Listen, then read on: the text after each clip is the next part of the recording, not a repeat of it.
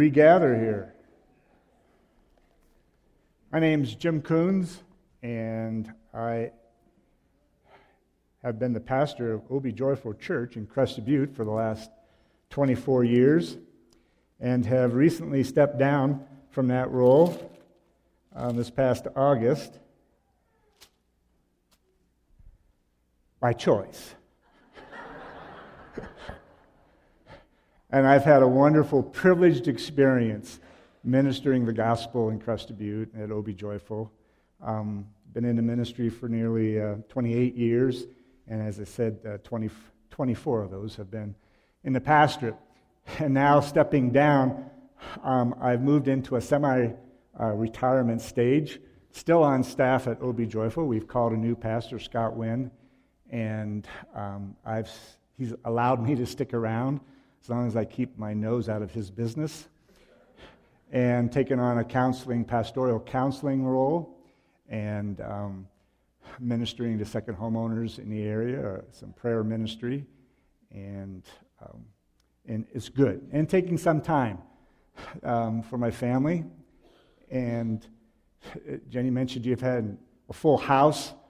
Um, we likewise, uh, my, all my children are back, and my first grandchild, and and girlfriends of one of my sons. So we've had a full house also. And uh, it is wonderful, wonderful experience to have a house full, but it's also uh, um, challenging, isn't it? I thought I was an empty nester for a while, and then they come back and recycle, and praise God. That I'm down here for a break today. no, I'm glad to be with you. Praise God. Could we uh, open with a word of prayer? Heavenly Father, uh, it's good to be with your people, those who are seeking you, those who know you, those who love you. I'm privileged to be here today to share um, a little bit of your word uh, for encouragement, and strength, and uh, to comfort. That's what your word will do when we receive that by faith. And a whole lot more. Thank you for um, Community Church and the ministry under Steve um, these many years. And bless, continue to bless uh, the works, the good works that are being done here for your glory and for a witness to this community um, of your grace and love. Um, we give you this time and, and trust you in it that um, you would uh, speak to our hearts. Um, and we do so in the name of Jesus. Amen. Amen. I'm excited. This is the first time that, that I get to use publicly my iPad. Is that cool or what, huh? So I, I, made a hard copy in case I lose everything here. but it was a gift, it was a retirement gift, and it was like, whoa, I should have had this 10 years ago. Hey, this morning, um, I want to um, encourage you into the new year. I mean, how can, how can a minister come the Sunday before the new year starts and not talk about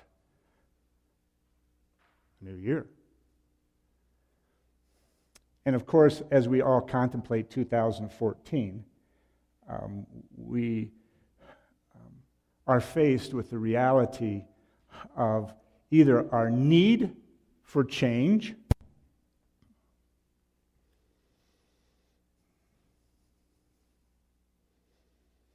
the reality of change that's forced upon us because of circumstances um, tough choices that are made for us by others. And we are either a victim of, of those choices or have to participate in them. Um, or it might come from a developmental stage to change. That's what I'm finding most recently. I've entered into a new developmental stage of life. It's not over 50, it's over 60 and with it, the reality of my body changing. and I have to deal with that. And so, as much as we would like to think of all the good that we have in the past 2013 to stay the same, inevitably 2014 is, is and will bring change for us by choice or by otherwise. And this morning that I want to. Um, am I doing that?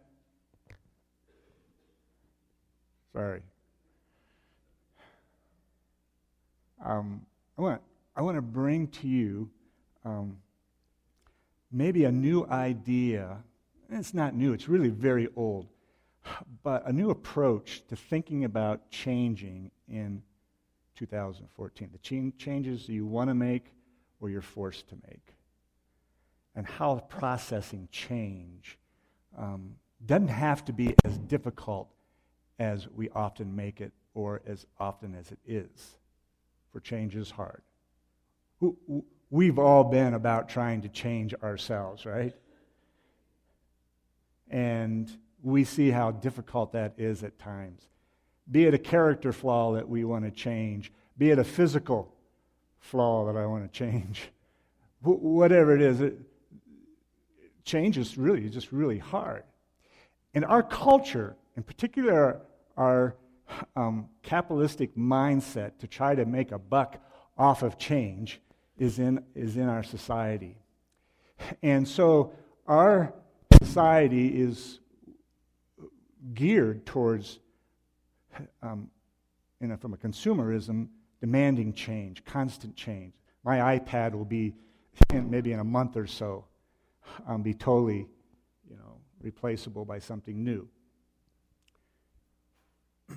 You know, consumerism brings uh, the financial gain as a prim- primary uh, motivation. And so it produces the latest product for us to help us change.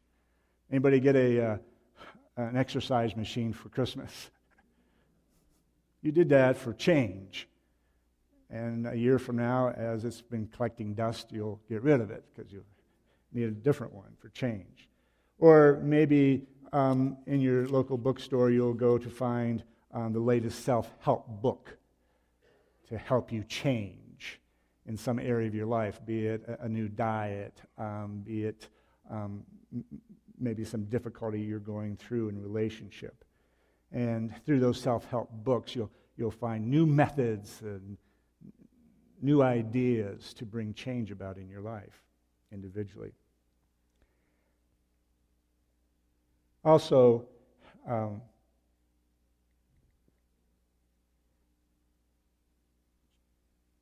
people will create schemes.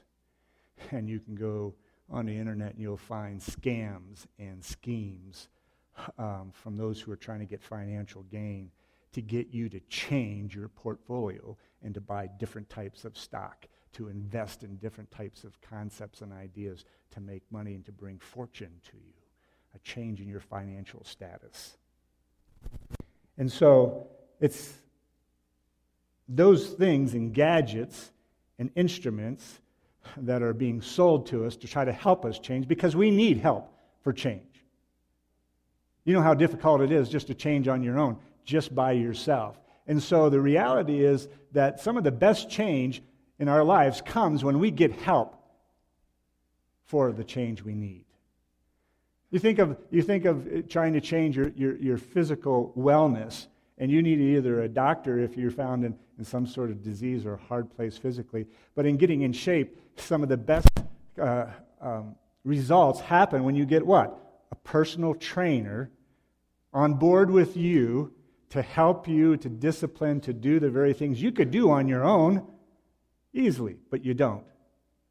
But with a personal trainer, they're encouraging you and motivating you and cheering you on or. Ch- or giving you a hard time, whatever. Come on, one more push up, one more, one more. It helps, doesn't it? Having a helper helps. And today I want to introduce to you a, a helper who, who is, by his very nature, one who wants to help you change. And he can help you in, yes, your physical area and in your emotional area, in your relational area of lives um, financial, possibly. But this person is primarily concerned with helping you change spiritually. And that's what, why we're here today. How do, we, how do we work the spiritual changes in our lives to become better children of God, sons and daughters of God? How, how, do we, how do we get this character to begin to change, become conformed to the image of Christ? And we know there's a bunch of self help books out there for that too. How to pray harder, you know, how to uh, make better the worship experiences, uh, new study Bibles, new instruments that would help you change in your spiritual lives. This morning, and you know where I'm going with this, you know who that person is, the person that wants to bring change to us. And it's found in the person of Jesus the Christ, our Lord and Savior. Amen? And through the gift of His Spirit, who He, he gave to us, the promised Spirit, to come to live within us and to dwell here and to be the very presence of Christ for us so that change would take place. Change was in the very heart of God the Father in sending Jesus Christ the Son and His Spirit. That was in the heart of the Father to change us for better, for good, for righteousness, for love's sake, for peace, for kindness, for all those qualities that brings reconciliation between man and God, man and his fellow man, and man with himself. Christ. And so my text today to give three principles of change that comes from the person of Jesus the Christ. And those three principles are simply this. They're very, very simple. We, we've sang about one of them, but they're, they're very simple, very difficult to receive and implement, but very crucial and very dynamic in their essence to bring us to a, a better place spiritually and being changed for the better. And that is grace, the power and the working of grace in our lives to produce change truth, the truth of the matter regarding our current state and what changes we actually need, and the truth of the matter of how they need to come. And third is the faith in the one who not only has truth and grace, but is truth and grace. So we're going to turn to the Gospel of John, the first chapter, and I'm going to read a few passages here to get us into a context where God the Father made himself known through Jesus Christ, his Son, in sending him in the uh, flesh. So, chapter 1, beginning in verse 1, it says, In the beginning was the Word, and the Word was with God, and the Word was God.